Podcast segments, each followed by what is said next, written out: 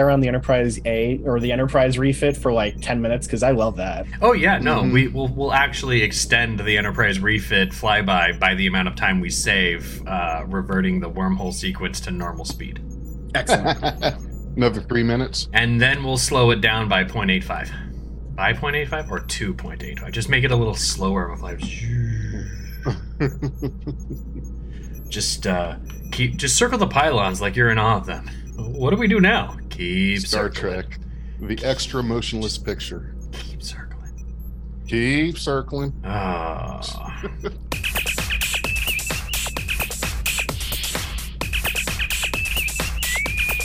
A red alert. My audio's in good shape today. Recording in progress.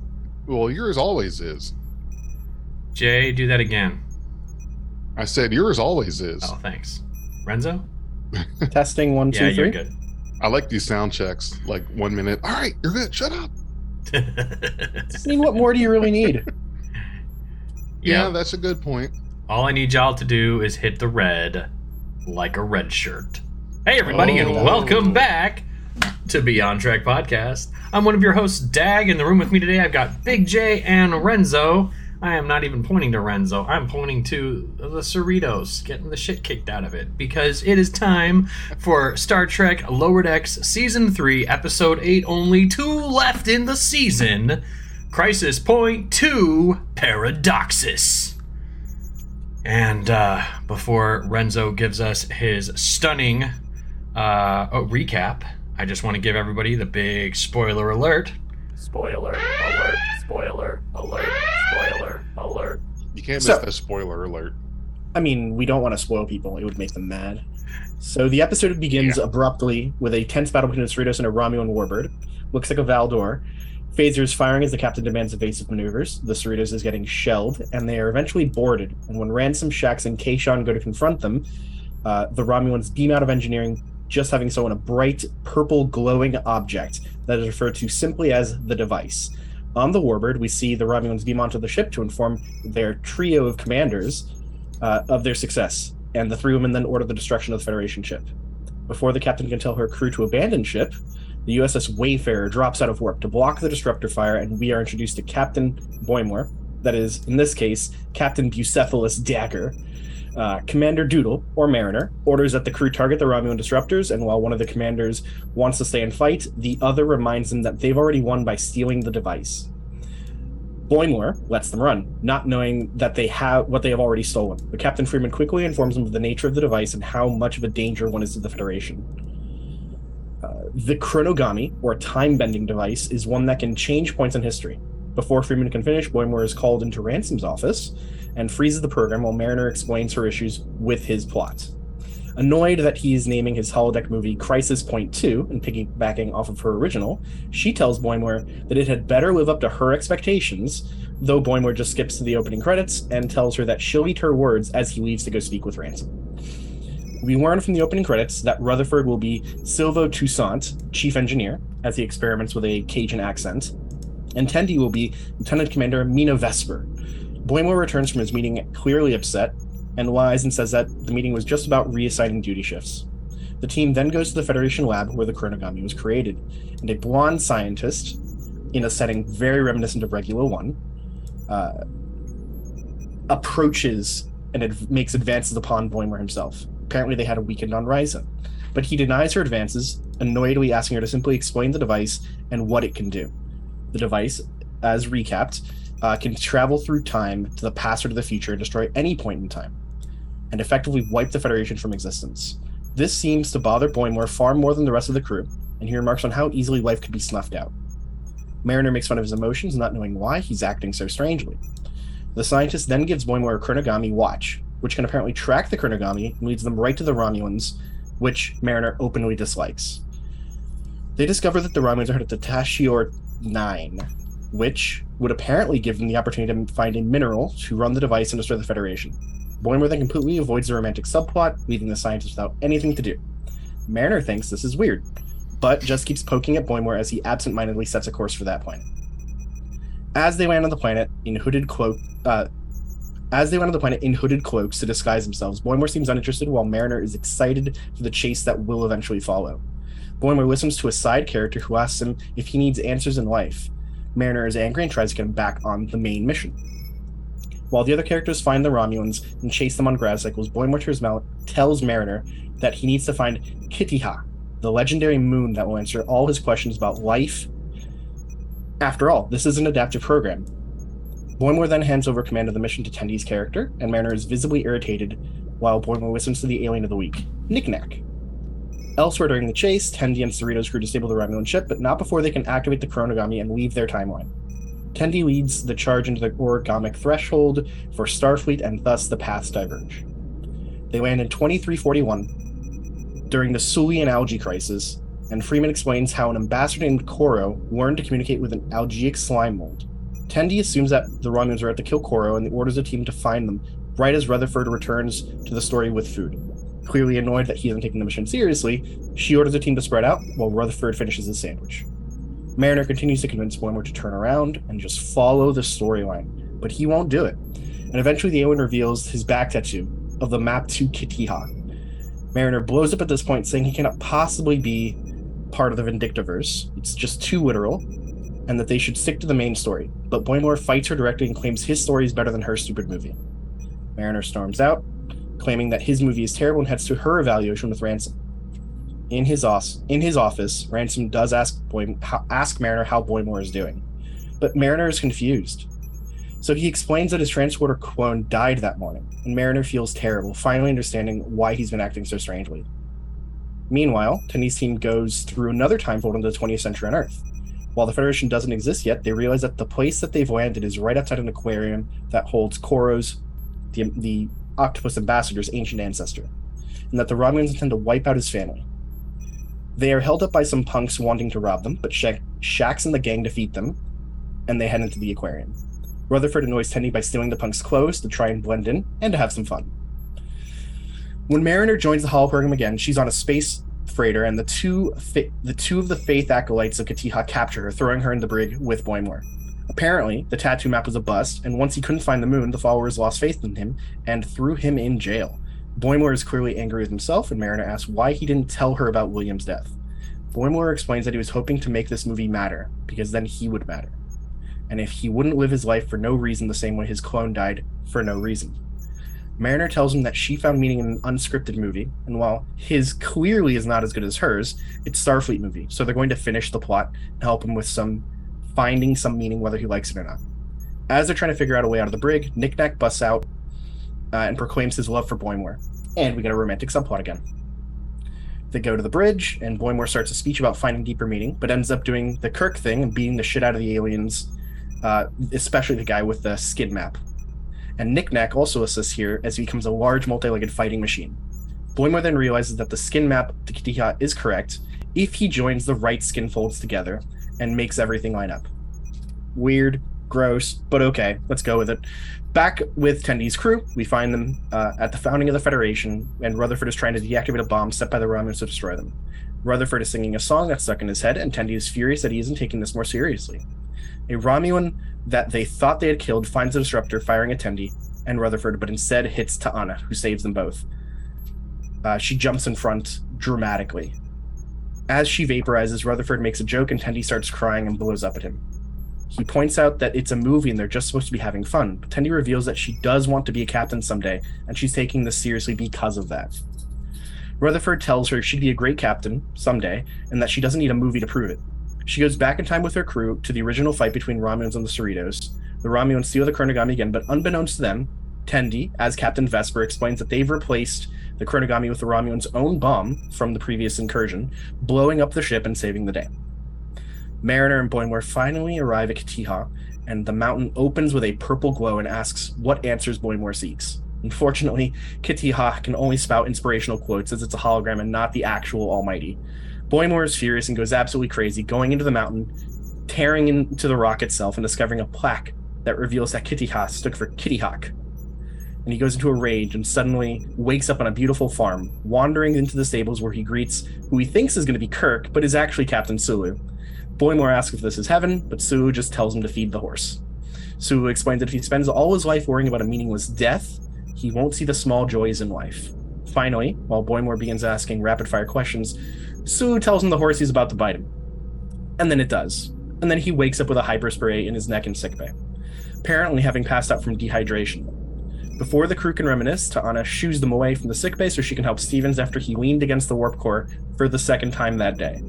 Right after that, Boimler mentions how much he hates cliffhangers, and we shift to a ship in a redacted system. It's a Defiant class, and on it, uh, William is awoken by a hypo spray. He's given a Section 31 badge, and he officially joins the organization. And there's our episode. Now, tell me again, which Boimler is the original? The one that was on the Titan or the one that's on the Cerritos?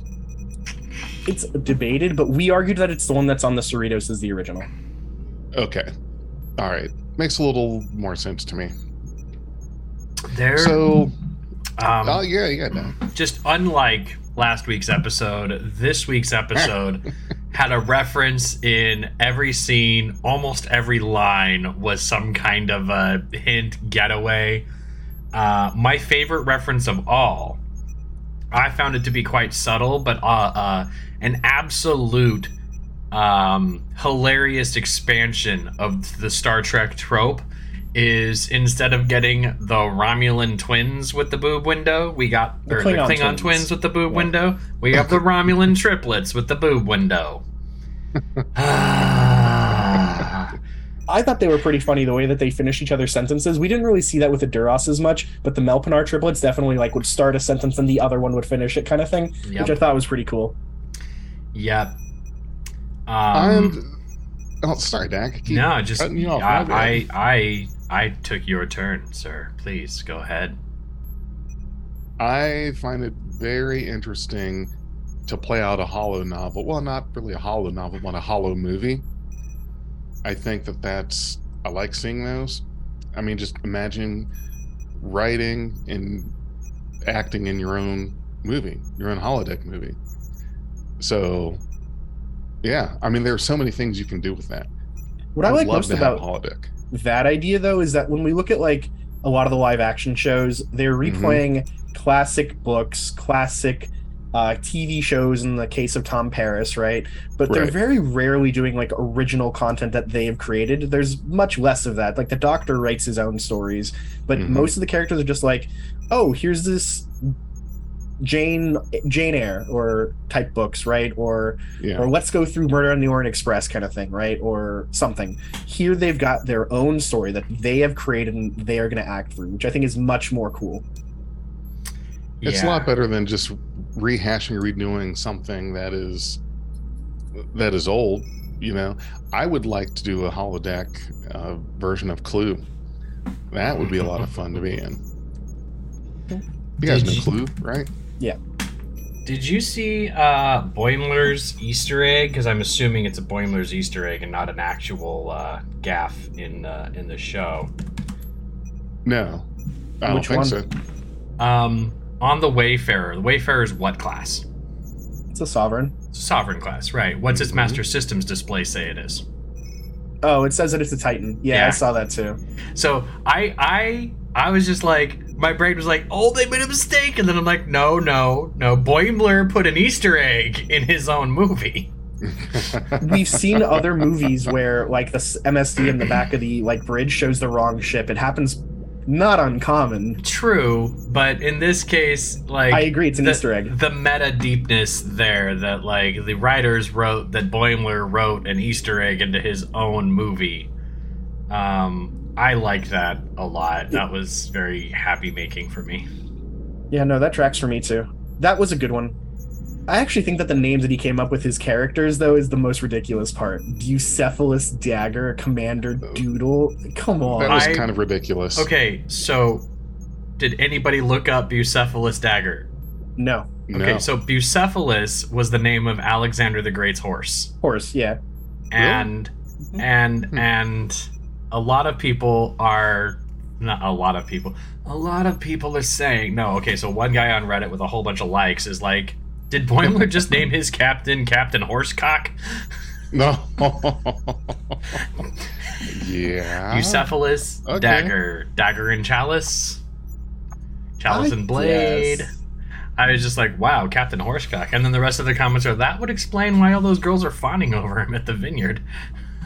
And he's just throwing shade at all of like, the women that are trying to flirt with him. Wow, like just on the nose. Um, the the motion picture text and font of Crisis Point Two Paradoxus, um, the fusion of this Paradoxus with Star Trek's two, four, five, and um, I don't know, it. maybe some eight, ten, ten Uh, and yeah. and some enterprise and some of the gap of things that happened in the 2340s that no one knows about oh, the Lost Era. because we had star trek 1 motion picture with the font and then the surprise twist at the end that an ancient earth machine was the source of you know the the road That part wasn't part of the story that he wrote, though. That's just what the the computer made up as it went, though. Sure sure but it, it, it for boimler sure but from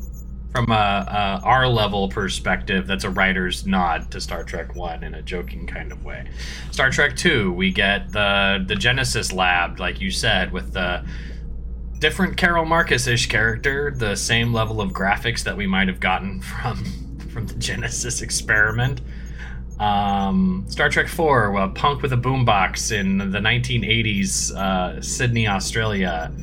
Uh, and Star Trek 10, my own personal, I mean, not my own personal, but just the only reference I could get to Star Trek 10 was the micro Thalaron device that they used.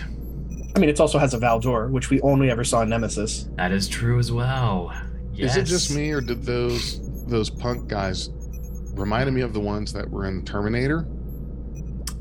The the oh, shoulder bit. vest, the shoulder vest definitely was Bill Paxton's character.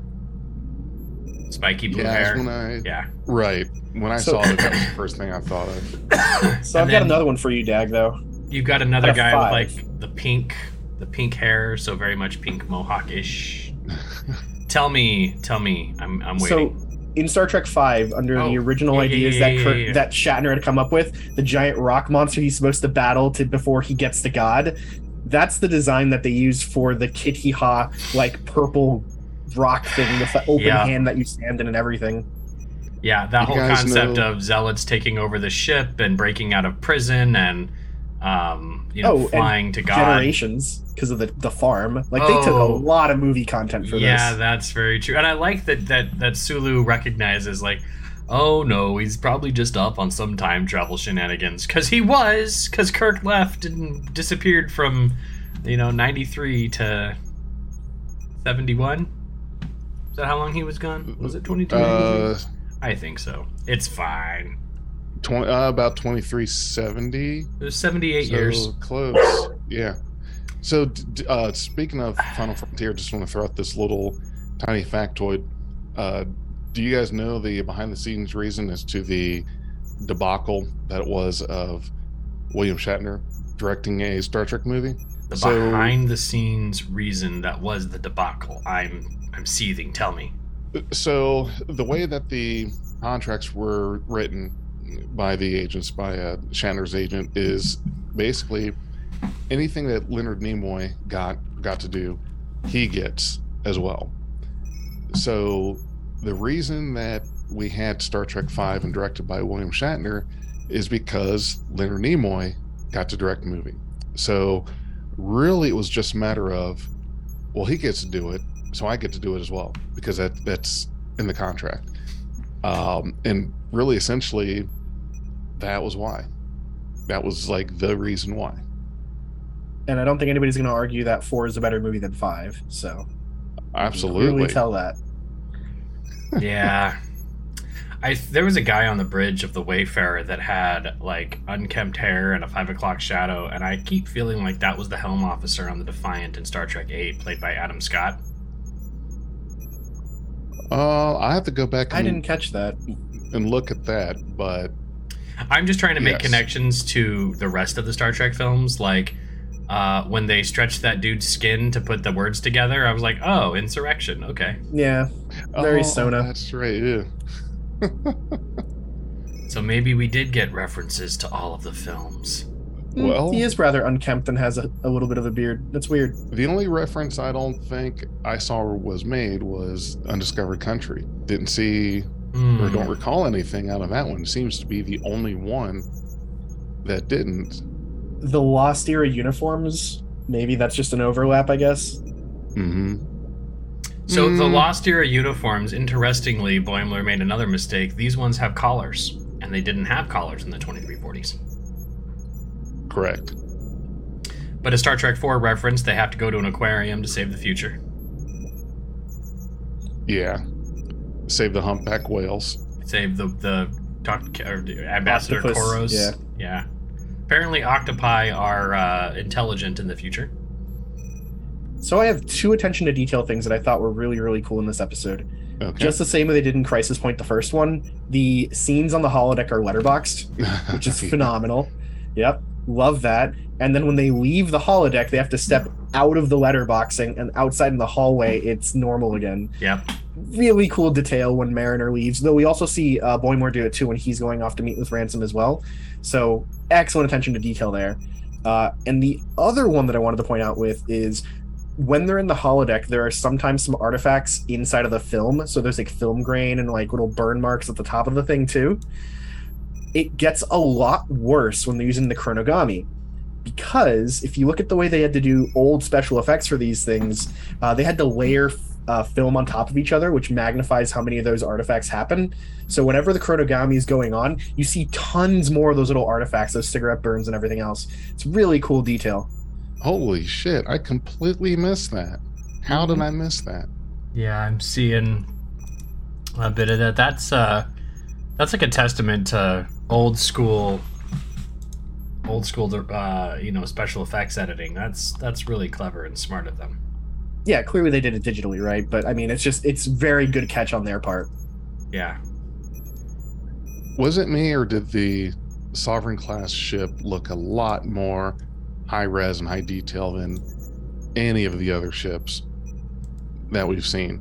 Maybe it's just me. It it seemed like it came off as It looked great. It just had a bit of a Super purple glow to me. kind of thing. Uh, yeah, yeah. But yeah, it maybe looked great. It looked a lot. It looked the same level of quality as the Parliament class, the uh, Mhm. the USS Vancouver from two seasons ago. Well, let's. Should we talk about the the whole Section Thirty One thing that we're getting with uh, with the other Boimler? Right after he says he doesn't like cliffhangers, we get a cliffhanger. I mean, he William makes a really good point about like if this is supposed to be a secret organization, why are we just advertising that we're members by putting on this black badge?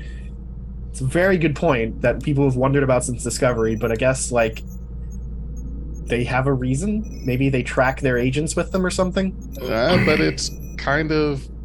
Hmm, I, I don't know. Maybe if you don't go out in public ever, or if you do, you don't wear your badge because that seems to scream, I am in some kind of different secret I agree. organization.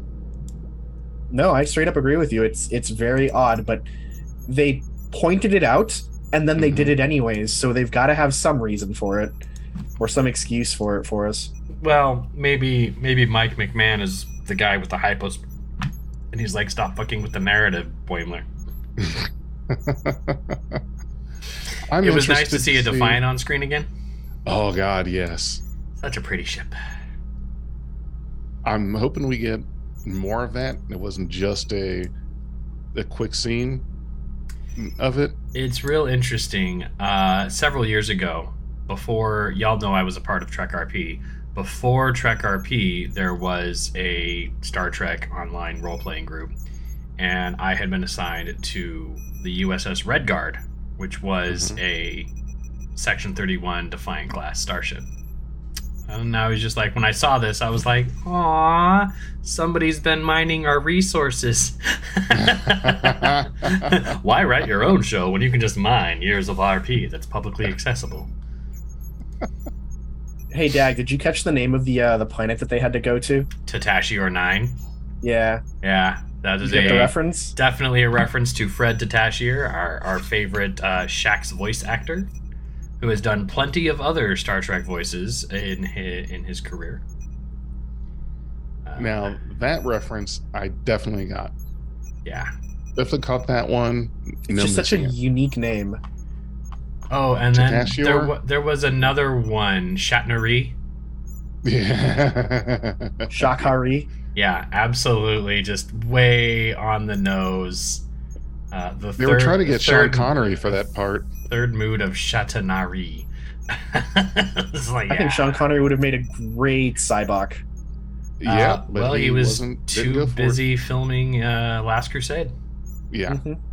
Can't blame him for that choice. It's okay. I, I appreciate Laurence Luckinbill's performance. I think there's a lot more passion in his voice. I think at the time Connery might have approached that less contemplative and more action hero. So we're going I, to the center of the galaxy. I'm going to defeat a god. You just sit down and wait, Shun. Who? What's your name? What's my name? I mean, I know what God needs with a name, but it's Bond, James Bond. oh no, Wrong franchise, Sean. Cy Bond has lost his name again. What's the worst that Oh, could happen? Good We end up with a monologue with Kirk arguing against like Sybok in that case. That sounds awesome to me. I'm all for it. Uh, it would have been a different universe without uh, Sean Connery in uh, Last Crusade, even though he was only 12 years older than Harrison Ford.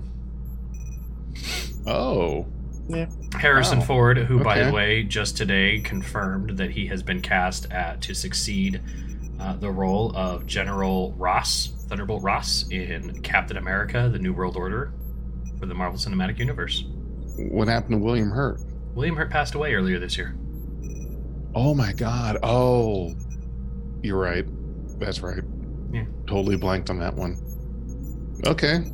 Take some Harrison Ford. I don't know how we got into the Marvel Universe stuff, but uh that's what Stepping we do here away on this from- podcast. Beyond Marvel podcast. Let's circle back around to that. All right, so Dag, I got another one for you. Okay, ask. When the Holo program, in the Holo program, when the crew travels back to July 15th, 1982, why is that date important? July 15th, 1982 is the premiere of Star Trek The Wrath of Khan. Yeah. Oh, that was an easy one. Honestly, it didn't I hit didn't me. think that was that easy. It didn't hit me until you asked it, and then I was like, oh, yeah, duh. July 15th, 1982. I was all of three months and two weeks old. Wow. Jay's like, I was five. Because he was. I was was- negative five. You're right. I actually I was I was four going on five when that uh that movie premiered. Didn't see it until it was on uh was on HBO. And uh first time I saw it, it just I would watch it every time it was it was on HBO. So that was the start of me becoming a Star Trek fan. Was was Wrath of Khan. So then uh, I had to go back and watch motion picture, and then the rest is history. All Star Trek after that. So I want to comment on the little space battle that we got at the beginning of the episode. So the ship that the Melpinar triplets have is not exactly a Valdore. It's got some modifications. It's got Mhm. a fin on the back. It's got some little antenna-y things above the the bridge section, which Mhm. look pretty cool. I can't wait till they add them in the Star Trek Online. I'm here for it. Uh, but the battle itself was pretty sick, and I expect that the Cerritos will get its ass kicked by a Valdore. It makes Oh, sense. Yeah. The Valdore is a frontline combat ship, and the Cerritos is a second contact cruiser. Uh, This is not fair fight. Uh, having the Wayfarer show up, though I don't like the name for a ship, uh, no, makes perfect really. sense to me that it would kick the Valdore's ass and s- send it running. Well, yeah, it's a sovereign class. You don't mess with those. No, It's a pretty Yes, sovereign they can class, too. yeah, it looked great. Like I said, though, it had a weird purple glow that scene. The Sovereign? Yeah, if you look at the screen caps so? for it, right, the Cerritos doesn't have that same glow, but the Wayfarer definitely has a solid purple glow. I I think that's just an aesthetic choice for the special effects of, of Paradoxus. maybe i don't complain about it i i actually think that it would make more sense if like more ships followed like the cerritos does and has like a color line on it um something along those lines i think that that's cool it's just it's Well, just strange to me that if it was like a sun or something that's putting off purple light that we would only see it on the one ship not the You- others you- There's point out- purple. You point out something very interesting, and it touches on a point that you made earlier. how when they used the chronogami, they had that layer of film grain to sort of call back to like the way special effects were done. Well, remember for Star Trek, they had to do multiple passes for the starships, and maybe one of the studio, one of the people doing the passes had this purple light on, and the other ships didn't have that. In, in, Yeah. in Boimler's meta world, uh, the the Wayfarer gets away with a purple glow. Yeah, no, that perfectly works. What'd you think of Tendi's line about like creating an alternate timeline where we're all younger versions of ourselves played by different people? I laughed. I thought it was great. I laughed. But uh, I, I, I think I'm I'm missing that one. Can someone explain it? Just- the the J.J. more Abrams Kelvin? movies. They were another timeline played by younger versions of ourselves Ah, that looked nothing like us. okay. So Yeah. just like the They're just J.J. lampshading the Kelvin movies. universe movies. For sure. Gotcha. Okay.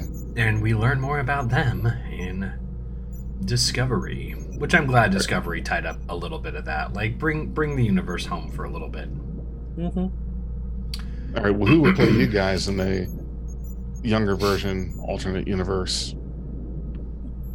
Younger version of me in an alternate universe. Zac Efron with a beard. Who? Oh, Zac Efron with a beard. I don't know. I'm not great on actor names, particularly young ones. I just don't know.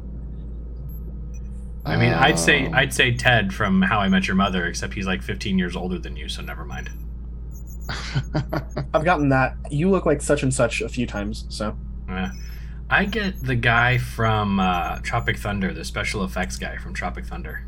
I also get the guy from It's Always Sunny, and I've never seen the show, so I don't actually know. But I've been told I look a lot like one of the two dudes from It's Always Sunny. Danny DeVito. I can totally see it. Thanks. I do apologize. I hope that was not too. No, you're good. But no, I still think that the whole like optical printer like layering effect that they did there is still so cool. Every time I come across it in the screenshots, I'm like, that's just badass. The look of the chronogami is perfect for it. Yeah. I. I Origami, a play on origami. They, exactly. yes, they say as much Yeah. Mhm. Because it folds you're time. folding time. Ooh. I uh, I'm really excited about this 2341 Great Algae Crisis. Like, wow, okay, something was happening on Earth, and uh, I mean, it totally makes sense that like you Is can't just uh, Starfleet Aquatic Research Center 2341 The Great Sulian Algae Crisis. Maybe it's not on Earth. Maybe this algae center is on another planet. But And to be fair, I don't even know if it's a real thing, right? It might have been like just something that Boimler made up for his story. It could be, Yes. but Boimler Boimler really does draw a lot on the history here. So I'm gonna I'm gonna say it's canon until it's not canon, and other people can say it's not canon until it's canon. Uh, but I need a book about the Great Algae Crisis, and I need to be told with the utmost sincerity and no humor, um, just to uh, contrast against this episode. Well, there's so much of the, uh, like we said before, that lost era, uh, starting with, uh, let's see, Generations, which was, I believe, took place in, uh, I saw it as 2293, which is about a, a year after Undiscovered Country. But between that and 2364, when uh, Picard took command of the Enterprise D, there's not a whole lot in there. We've we've had a couple things in there, especially the last days of the Stargazer, Mhm. uh, the um, the Romulan guy that the uh, what's that? the Khitomer, uh, the master Oh yeah, the Khitomer. Khitomer attack, uh, losing the Enterprise C at Narendra three. The Tomed incident, which we Yep. know we've had referenced a few times, the signing of the, uh, the Treaty of Algeron. Also 2311. Mhm. No, one of the things that I like about the Sulian algae crisis is that it shows us that like Earth is always in danger. There was no just moment of like, hey, we've got Star Trek the original series with Kirk, and then suddenly Kirk disappears and Earth has a period of peace unbeknownst to it for hundreds of years until Jean-Luc Picard takes control and suddenly we have parasites infecting us by the end of the year. What gives? We're canceling the name Enterprise. No more Enterprises. Earth is going to be okay. Yeah, we've got Borg, parasites, uh, all kinds of things. I Yeah, mean- the name Enterprise should be Worse yet, we have Q. on then Q. Yeah, Yeah. No, no Enterprise. Uh, uh, so the la- let's see. The last time bad things happened on Earth when there was no Enterprise was the Breen attack. And then There there were no, Enterprise. there were no more bad things that happened to Earth after the Breen attack. There Chronologically, Enterprise. Enterprise, It was 200 years prior. Oh, I thought No, you were talking about the show. Enterprise I E. thought you were talking about the show. No. All right. Well, There was between Enterprise. between movies, Earth experiences peace. Some there's Okay. got like if you have you ever read Red Shirts by John Scalzi? It's a book that does like meta humor about how the extras on Star Trek have to be smart enough to figure out that they're on a show because you can just sit there and look and be like, Captain, Captain, are you okay? Why is he just staring into the distance? And then you realize, oh, it's a climax going to commercial and the music is rising, so he's just staring boldly. and it just go gets really meta into that. And I'm thinking, you know, there's got to be some statistician at Daystrom who's about to get locked up because he's like, wait, when the Enterprise does these things, shit hits the fan. But whenever the Enterprise isn't on a diligent mission, everything is okay. So just don't tranquil. send the Enterprise anywhere. So Voyager would- disappeared for seven years. Earth was fine. Why wouldn't Boimler name his uh the Sovereign class ship? Uh, enter- and well, they probably could not get these Enterprise. Maybe, maybe not for the show, but I just wonder why that name was. Why wasn't it the Hmm. Enterprise? That's actually a really good idea. A really good question. Why would what's what's important to Boimler about the concept of wayfaring? I don't. Is it a I don't is it a bold Boimler thing? Uh, all I all I know is is that it was I don't know it was a missed opportunity in universe and out. Maybe he just wanted to have a ship that he could name, and it's not one that exists, so he just wanted to choose one. I mean, when I played Star Trek Online or something, I always name ships after some historical figure that I admire, but not necessarily one that's already existed in Trek before. Yeah, it's sometimes I have a hard uh, hard time coming up with good names for ships. Maybe it was auto generated. Yeah, Wayfair Also auto-generated. All right, Dag. So here's another trivia one for you, right? As of this episode, we now have four sentient species that have evolved on Earth that at least make it to be advanced. Can you name all four? Um, does that include human? That is one of the four. Okay, so human, uh, beluga, octopus, and dog. The dog doesn't count. No, that no, was no, a genetic test by. Tendi. No, I was going with uh, Porthos, but okay, Oh. okay, hold on, hold on. Okay, so we've got humans, and we've got one species of whale, and we've got a, uh, a cephalopod. And I mean, I really, really, really want to go humpback whale. No, not going with that one, even though they're, Mhm. they're totally sentient and did go to space for like two seconds. Nope. Not counting. Not counting. Ugh. we could just Uh, say whales as a category, octopi as a category, Oh. humans as a category. Oh well, But that the fourth one is still does not count in any of those three that pulls us ones. into phylum, I guess. Ah, jeez, another sentient. Okay, I, I'm, I'm, I don't know. hadrosaurs because of the Voth. Oh god, damn it! Oh, as soon as you said it, Yeah, it's one of those like, oh right, they did come from Earth. They made a point of that in the episode. Distant origin. Wow, how did we miss? that? wowie, wow. So I just want to double clarify. I looked up a picture of Bill Paxton, and uh, he absolutely has spiky blue hair in the scene where he holds a knife to uh, Arnold Schwarzenegger. And in this movie, spiky blue hair with the the cut off shoulder thing, and he's holding a knife. This is so funny that they did.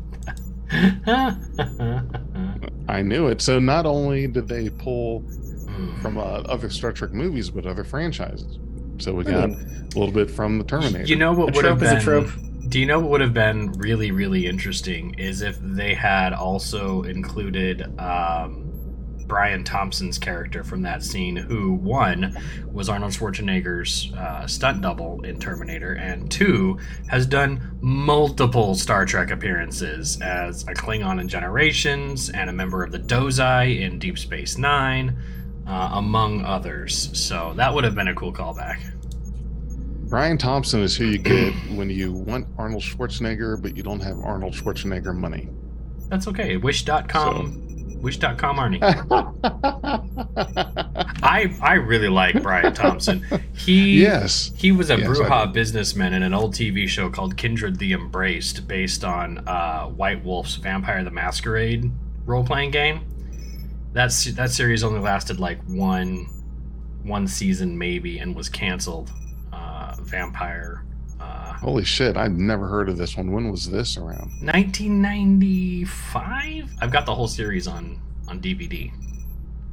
I got it I've for never like even heard of this. I got it for like 99 cents at a clearance bin at, at like Target or something. I don't know. you might like it. It's a it's a vampire themed political thriller with some romance in it. Sounds I am promising. I looking guess for it things had, to marathon. So guess it Mm. had bad execution or something. I don't know. It's like nine episodes or something.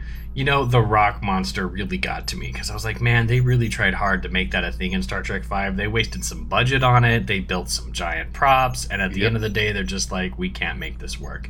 And you know why? Because they didn't have Kirk Thatcher on the scene. That's why. Just alternatively, it also inspired Galaxy Quest, one of the best Star Trek movies around. And they also had a giant Yep. rock monster.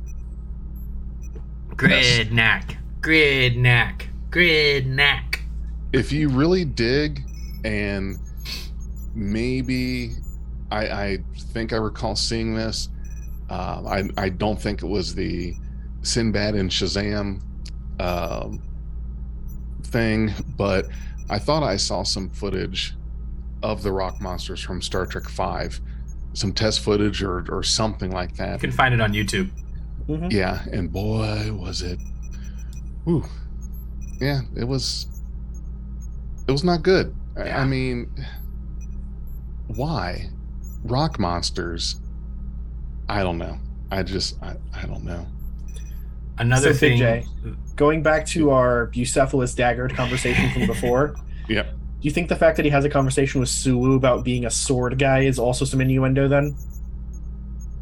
Yes. Uh, M- Mirror, Mirror, of course, uh, Sulu was shown with his, um, I don't know what you call it in, in It was an fencing. Yeah. Right. Uh, so, so that was a big thing. And also got that in the Kelvin timeline with that Sulu as well. Uh, had the fencing. collapsible like katana Yeah. or whatever. That thing was cool. Yeah, that it was. cool. So yeah, I I like that reference as well. It's a shame that we didn't get more Sulu and sword fighting in the original series. But Do you, now I this is stupid question, totally stupid question. But I I missed the credits on this one. Don't know why. But that was George Takei doing the voice of Sulu. Okay. I, I thought there's no way they would do uh, have an appearance of the character without him. No way. Yeah. Do you think they were throwing shade in that episode when he came in looking for Captain Kirk and they were like, no, Captain Sulu? And he's like, even better. So I think that this actually closes a plot hole. Really? So remember in Generations when Kirk's like, "Oh, I saw I thought I sold this place years ago." He sold it to Sulu. Now we know who he sold it to. Okay, so- now? So now let's let's let's dissect that a little bit. Let's remember that um, Alexandra, from his perspective, was 15 years before ge- his his time frame in generations. So we're talking 2393. This takes us back to 2378. He says he sold it years ago. So sometime between 2378 and at least like 2390, three years. Give it a little bit of there. He sold it to somebody. I like that. I like the idea that he sold it to Sulu. If this isn't some weird fantasy dream sequence, But the the thing that I didn't quite like about that line, and it's certainly possible that the writers were just throwing in numbers, not really paying attention to it. But by that math, this was uh, between motion picture and Wrath of Khan. which granted, there's about um, in timeline is about 12 years in between the events of motion picture and the events of Wrath of Khan. Mhm. So there's there's definitely some space, some space in there to be able to do that. But yeah, I, I don't know. I, I guess I could I could see There's room for a gap where Kirk left Starfleet after sometime after TMP and settled down on Earth for a little bit and then went back to Starfleet. Well, if you go if you go by the books, it was um, there was another five year mission after the events of the motion picture, and then Enterprise got thrown in as a well, maybe there were two five year missions. I, I don't recall. Mhm. Uh, definitely at least one, and then the Enterprise got put in as training a training ship, training duty. So, yeah, I'm sure there was definitely a time in there, the space where. Uh, what he's talking about was in between those two movies. Still, I think it kind of fits, right? Like we kind of wondered why he would have sold something he was so like treasured to him and who he would have sold it to. Well, now Mhm. we know. He sold it to his good friend and he sold it to Sulu. And that's why it was more okay to get rid of the place rather than just keep owning it in the middle of nowhere. This this solves another loophole. Perhaps he's the last time the he sold it long enough for it to be the last time he saw Demora Sulu when she was a child. Yeah. Sulu would have been there to take the keys. But it also brings into Oh. fact that there's money and private property exchanges in Star Trek. So maybe metaphorical, right? We still hear things being called blueprints today, and we hear things called blueprints in Star Trek, but they haven't been blue since like the 1920s and 30s. You sure about that? Because I got the blueprints to the Enterprise, and they're definitely blue.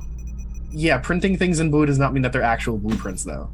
Like, look up blue, like blueprints for a modern day building. They're not Mhm. actually blue anymore. The reason that they were blue is because the printers that they used specifically used a kind of ink that would uh, paint the page in blue and then leave exceptions as the lines that were in white, and then print in black on top of that.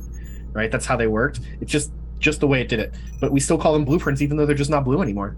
For the love of God, Renzo, how do you know this?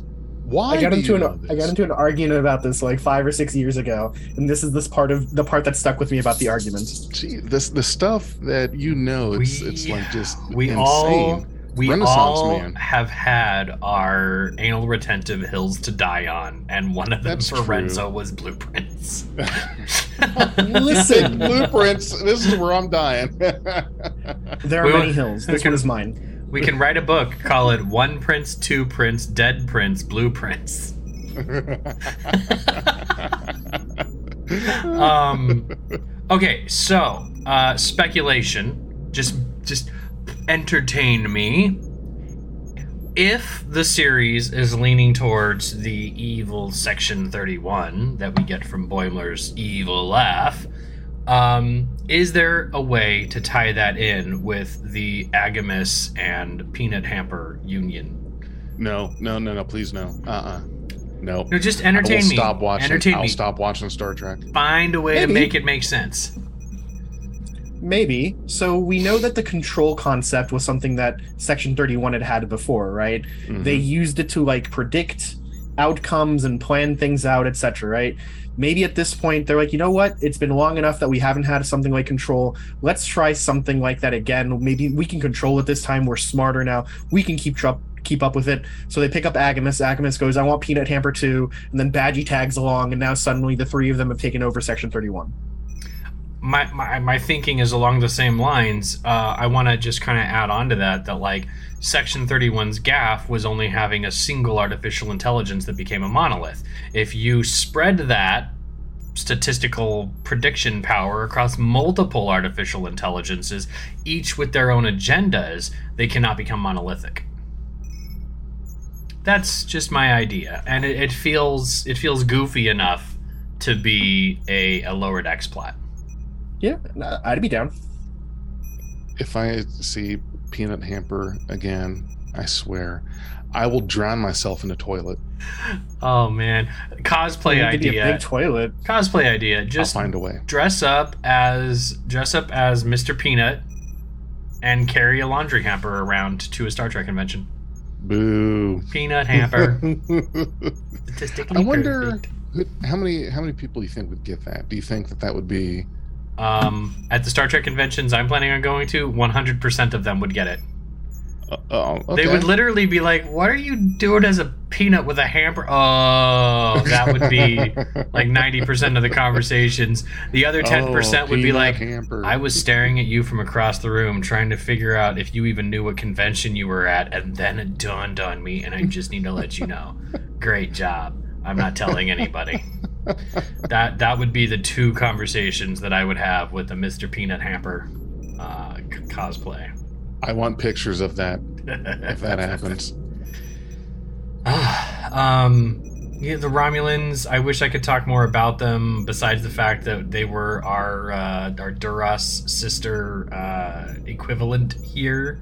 They were cool. Uh, yeah, the tweaks. You made a good point about the tweaks to the uh, the Romulan ship. Um, I was like, why does it look so different? But I was like, oh right, it's a movie, and Boimler is probably responsible for all those little changes.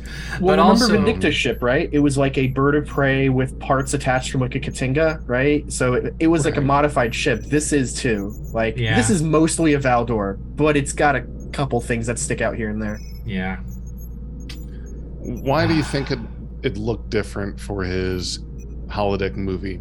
To make it look cooler.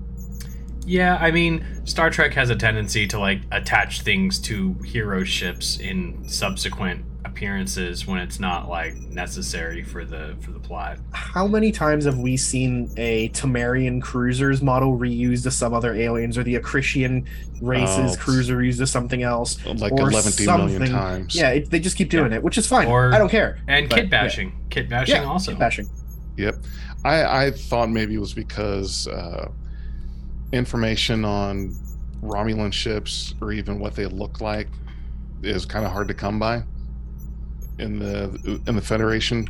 Because yeah, even though at at this time of lower decks, that this is after the Dominion War and the Romulans got it's a fake right into the right into the Mhm, war. mhm. I'm sure as soon as it was over, the Romulans went right back to their uh, secret stuff and isolationism and yeah it, it's Man. probably one of those things where it was we uh, Boimler knows some stuff about the look of the ship and just filled in some gaps to make it look cool I wouldn't honestly, be surprised. that that would work too, right? Like, okay, so in the real world, right? If you look hard enough, you can find pictures of still brand new military vessels out of Russia. You can find them for pictures of Chinese ships. They're just not the best pictures. Like you'll find like Mhm. a satellite picture, and you can be like, "Oh, look, I get its basic idea. Maybe that's what Boimler used equivalents to to make this Valdore." So he's like, "Well, there's a bump there. Maybe that's a fin," and so he draws in a fin when he programs Yeah. it in the computer, right?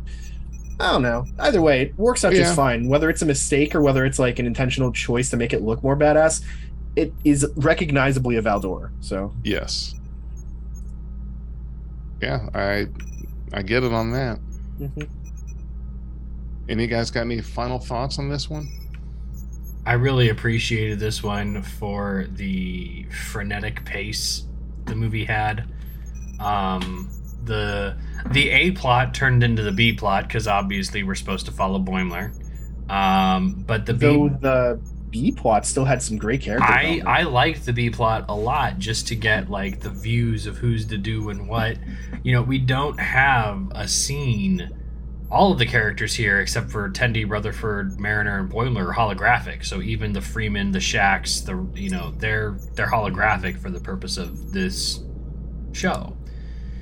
And uh, I just I really appreciated a lot of the eye candy. The boombox that was obviously uh, a reference to the Star Trek Four boombox man, uh, Punk on the Bus. Um, the, the even the little the nod to frickin' Bill Paxton and just all of all of the subtle hints. Not even subtle, the ones that were like right up in your face, slapping you around, going, "Look, this is Star Trek Four. Just deal with it." Um, I just really appreciated that. Not only did they throw all that stuff in, but it was part of the plot. It wasn't just like there to be there. So my My- final thoughts just want to some like say that I really appreciate the kinds of character development that we saw for Tendi and for Boimler in this episode. So we finally get this admission from Tendi that she is looking to move up the ranks. She does want to be a captain. She does want to lead people, and her friends are going to support her on it. But we also see this character development on Boimler's part of like understanding that you know what, uh, mortality is is a thing, and sometimes you just need to live while you can, and that's uh progress for him because he's been kind of living like a nervous but carefree life. So maybe this will put him on a smarter trajectory. Mariner shows that she Um, cares, which is nice, and Rutherford is supportive. So it's it's good for all the characters. I I like the the way that this these these four spend their time together really shows the uh, camaraderie that they have with one another. another. It seems like they're always spending their time together, even if it's free time. And with doing this this holo movie, it's like what what better way to spend time with your friends with this this tight group that you do everything with? And i hope we see more of that. I like i like the the, the parts where we get to see them work as a group. Now uh, season one certainly had their episodes where they would um they would have like their their their team ups they would take two of them as an a plot two of them as a b plot kind of shuffle that around a little bit but I like seeing the four of them together and not just growing that character development, but the group development, which to me I think is just as important. So that's it. That's all I've got. Well, I think it, we all agree then that it was a very solid episode. So yeah, Can't wait to see what happens next. Only two more episodes remain of Star Trek Lower Decks, and after that, we're into the unknown. We've had almost a solid year of Star Trek since the last season of Lower Decks was on. It was followed up immediately by Star Trek Discovery, which was followed up immediately by Star Trek Picard, which was followed up immediately by Star Trek Strange New Worlds. okay, um and so uh any anybody get any tips on when the next season of anything comes out we know that star trek discovery season 5 star trek picard season 3 prodigy I think we get Prodigy next. Prodigy Uh, yeah, season Prodigy. 1 part 2 as i understand it. It's not Yes. season 2 season 1 part 2 we only got what 10 episodes? We got 5 in and then we got to split it and then we got 5 more and then so uh yeah. Uh stay tuned. Keep your ears out for news on uh prodigy and all the new stuff. Um no news yet on the the fourth ish kelvin movie which is constantly in the news for on again off again relationships um i really would have yeah, liked that's in the news. It's been cut from right they took it release schedule. They took it off their release schedule. Yeah, because they Again. they were supposed to release it December of next year. There, there's no way that they could write a script, shoot it, edit it, special effect it, publish it, all the good stuff. It can't happen in in 14 Nope. months. You just it's too too not cool, man. Especially for you know now that movies are only in theaters for like six weeks before they're kicked out. Remember when Jurassic Park was in theaters? It was in theaters for like 16 months. It was like a year and a half of Jurassic Park awesomeness back in 1993. Okay. I actually remember seeing that as a kid. You were three. was- No, you were five. 93, I was five or six, but I remember seeing that with my dad. Okay, that works. That's cool. Well, gentlemen, thanks for being here with me this evening. Audience, thanks for spending your time with us. And uh, we're just going to go right into it. And for always going boldly with Beyond Trek Podcast. Hey everybody, I just wanted to give a quick shout out to our Patreon and Anchor supporters, to S. Tam and Nora Hickson. Thank you so much for being a part of Beyond Trek Podcast. We are Beyond Trek Podcast. Lower your inhibitions and surrender your years. We will add inspirational and hilarious Trek content to your day. Your attention will adapt to subscribe to us. Resistance is futile.